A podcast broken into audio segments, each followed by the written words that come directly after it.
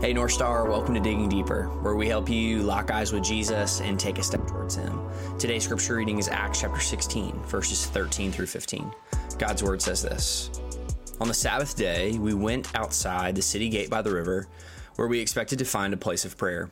We sat down and spoke to the woman, the women gathered there.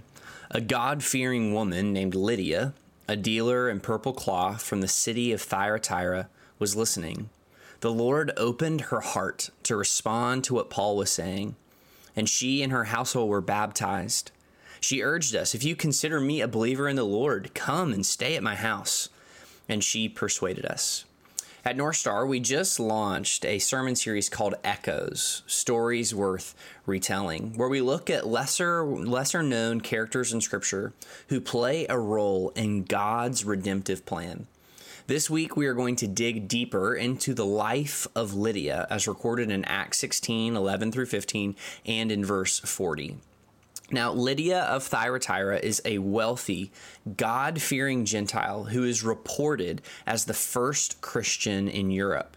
Further, her house appears to be to have been a meeting place for the Philippian church. Now, Lydia's name only appears twice in the library of Scripture. We saw it here in our reading today in Acts sixteen, verse fourteen, which describes her conversion and subsequent baptism, and then in Acts sixteen forty, which describes her home being used as the gathering place of the local church. Now, while Lydia's story is limited in detail, and we do not know a ton about her, what is evident is that her individual story is wrapped up in God's big story. Now, we know that the Bible is sixty-six books, but it tells one story of God's providence, his redemptive love, and his presence.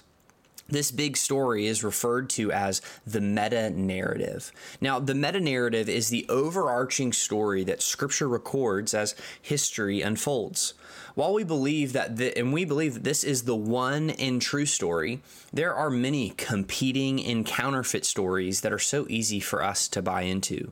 For example, there's the story of self-fulfillment, in which our aim is to do what we want, when we want, with whoever we want, in order that we would be happy. Or maybe it's the story of consumerism, which tells us that we can buy, eat, and drink our way to happiness.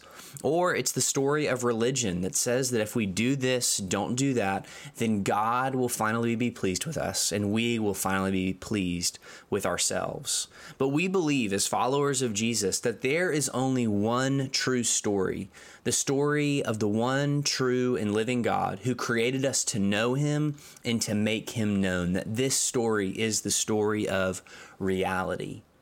Now, each of our individual lives will be incomplete and unsatisfied until we live into this true story of the world. Lydia of Thyatira lived into this story.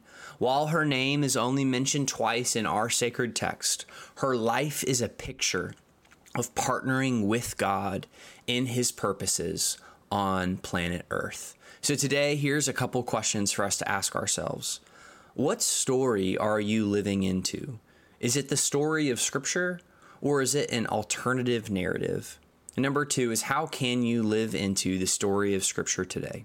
May we partner with God and his purposes and live into a bigger story than ourselves. Let's pray.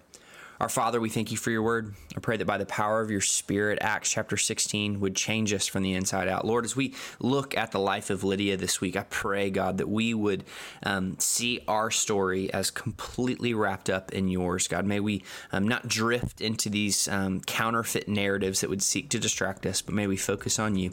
And Father, we pray this through your Son and by your Spirit. Amen.